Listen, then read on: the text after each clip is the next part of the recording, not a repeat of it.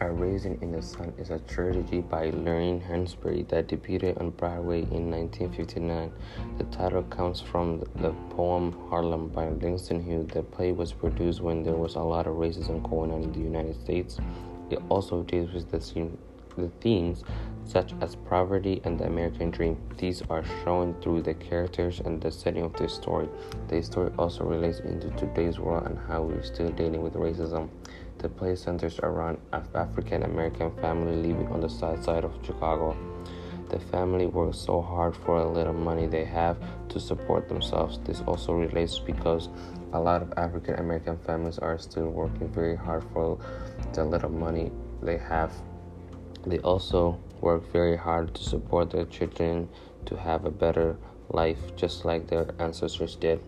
The other theme of this story focuses on, on focus on is the American dream. The American dream is and has been around since the Declaration of Independence was signed, which guarantees life, liberty, and pursuit of happiness. The American dream is highlighted by the character Benita. Benita is a college student who provides young, independent, feminist perspective and the, and her desire to become a doctor demonstration her great ambition. Through the play, that she searches for her, her identity. The theme of racism is shown when they have moved to a white neighborhood and they were facing discrimination. One of the things I like about this story is the characters, especially Mama.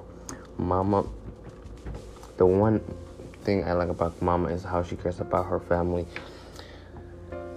and she is willing to sacrifice anything to help them fulfill their dreams when her husband dies and she receives a thousand dollars insurance check. Mama dreams about using the money to buy a house for her family. She also wants to use the money to help her daughter Benita attend medical school. Mama even gives a portion of the money to Walter Lee so he can fulfill his dream of opening a liquor store. While Mama is patient, loving, and kind with her family, she often struggles to connect with her children because of her considered religion point of view. She worries about Walter's obsession with uh, money and intelligence refuse she gave him the money for the liquor store because it goes against her religion's belief. She also has a conflict with Benita who questions how the family could still believe in God when they struggle so much when it says God doesn't exist, she slaps her so hard. It is very, very, very impressive.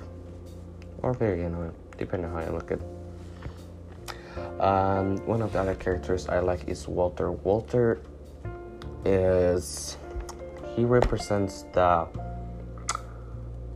he represents he also represents the American dream because his dream is to open a liquor store and just live a happy life. And he doesn't really care. One of the other characters were was um, uh, Benita's boyfriend. Benita's boyfriend was a Nigerian and the family even though they were African Americans they didn't really know that much about Africa so they assumed many things and they were you know making guesses about what he is or where he's from, even though they were African Americans and they had the same skin color and stuff, they still were strangers because they didn't know what they would say or how would they talk to him, how would they, you know. And mom was especially, you know, afraid because she thought she was gonna say the wrong thing, which was just hilarious to me. I don't know. Uh, yeah, those are the two characters I like.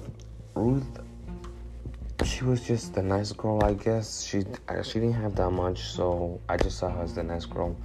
I don't even remember about that much about her. Uh, what else? What?